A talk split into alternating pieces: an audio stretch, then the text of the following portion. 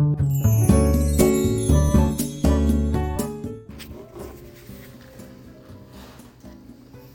い、おはようございます。愛知県岡崎市のオーラムという一人サロンで美容師をしています。カナダと申します。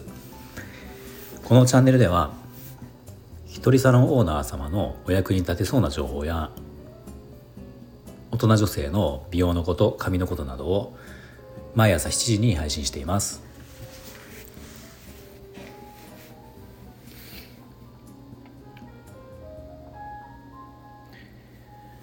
えー、今日はですね僕がスタッフを雇うことに向いていない理由っていうお話をしようと思います。今はうちはあの完全に一人サロンっていうことで、まあ、特に募集もしてないんですし今後もする予定がないんですね、まあ、ずっと僕は一人で、えー、一人サロンという形でやっていくつもりで今はいるんですけど、まあ、最初の、えー、30代の頃僕が30代の頃は、えー、そうじゃなくてスタッフを入れてたんですよ。うん、あのまあ、入れてまたやめてまた入ってみたいなことを繰り返してて、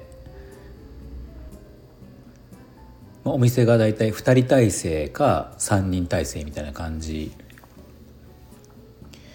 がまあその時によって違ったみたいな感じでやってたんですね。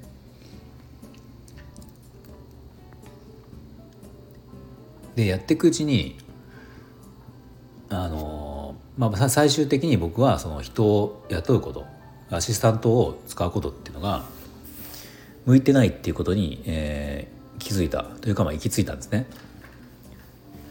で、まあ、この理由っていうのは、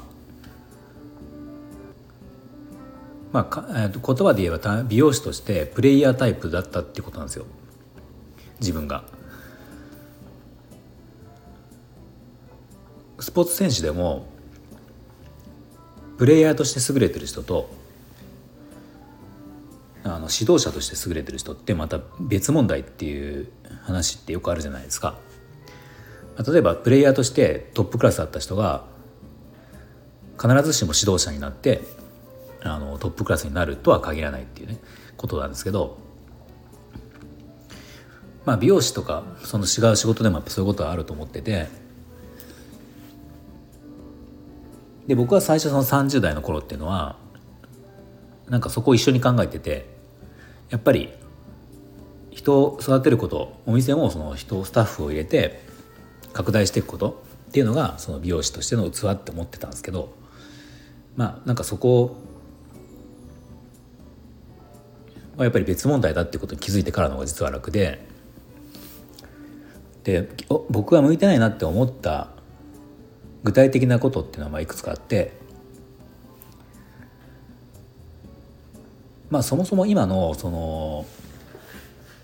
今人を入れてその子をそのスタッフを育てようと思うとあの、まあ、当然なんですけど自分らがあの若い時に、まあ、先輩とか上司あの経営その社長に育ててもらった時代ともう全く違うわけですよね。僕ら今40代がその育ててもらった時っていうのは今の時代でいうパワハラっていうのがまあ普通だった時代なので、まあ、そもそもそれ自体僕ら自身がパワハラなんて思ってもなかったし、まあ、世の中的にもそういう風潮もなかった。特に美容室なんかは、まあ、パワハラもそうだし、ね、こう拘束時間なんかでも、まあ、時間がなくて当たり前休みもなくて当たり前給料も安くて当たり前労働基準法なんか合ってないようなものみたいなまあ、そんな感じの内容だったんですよ。まあ、でもそれが別に結果的に自分はその環境で、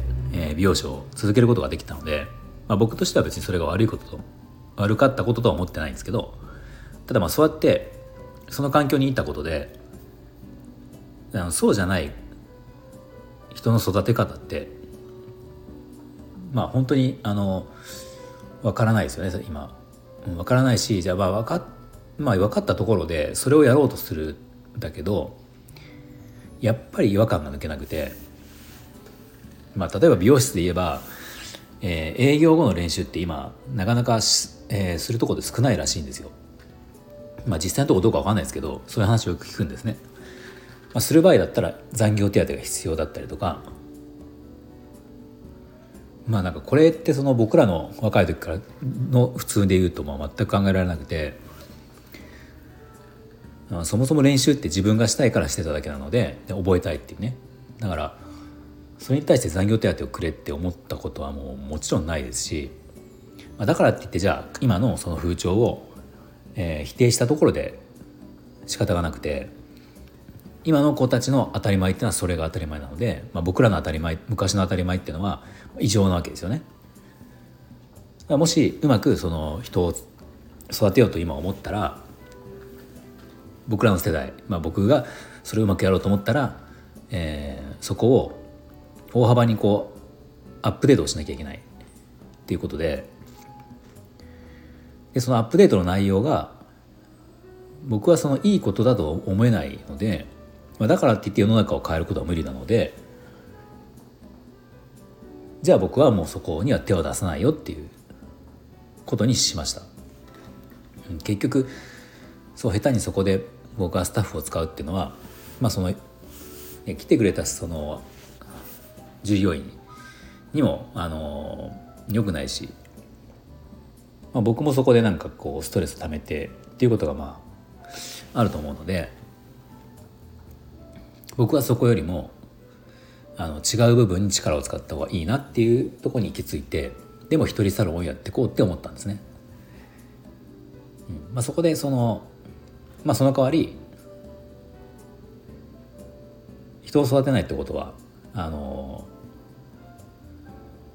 その分のリスクもあるので、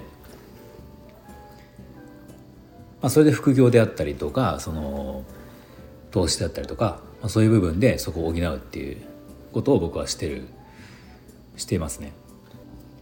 で実際にその30代、えー、そうですね30代後半ぐらいまでその部分で、あのかなり僕も迷いがあったので、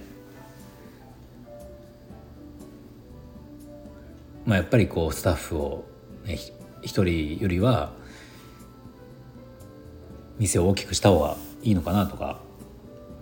やっぱりそれはしない方がいいのかなってもう毎回そのね行ったり来たりっていうかなかなか考えが定まらなかったで実際その40代ぐらい40歳ぐらいになってあもうじゃあはっきりとも人を入れない一人サロンでやっていこうっても決めた後の方がもう明らかにその気持ちも楽だしあの、まあ、実際のその売上とか利益っていうのも今の方そのなってからの方が上がってるんですよね。なのでまあ今のところ結果的に僕はその判断をして自分的には良かったと思ってます。なんか昔はあの、まあ、美容師の生き方っていうのがその店舗展開をしてやっぱりその大きくしていくっていうことがすごく理想にあった時代があったのでそれがなんか抜けきれなかった場合時は一人サロンってちょっとやっぱりその落ちぶれたイメージがあったんですよね。まあ、やっぱりあの店を大きくできなかったんだって結局。そういうふうなあのイメージがあったのでどうしてもそこに行きつけなかったんですけどやっぱりなんか時代が変わってって考え方が変わって変にその変なところに身を張らなくなってこれが自分に一番合ってるなとかって思えるようになったっていうのが、僕の中で大きいなと思ってて。でそのまあこういう発信活動とかもそのそういう意味で価値を上げたいなっていうのがあるしもし僕がその過去に思ってたように一人サロンってどうなんだろうとかもし思ってるような同じような人がいたらいやそんなことないですよっていう意味でこれがあのこういったねあの配信が届けばいいかなっていうふうに思ってます。はい、では今日の、え、内容が少しでも役に立ったと思ったらいいねボタンを押していただけると嬉しいです。また今後も僕の放送を聞いていただける方は是非フォローもお願いします。では今日も最後まで聞いていただいてありがとうございました。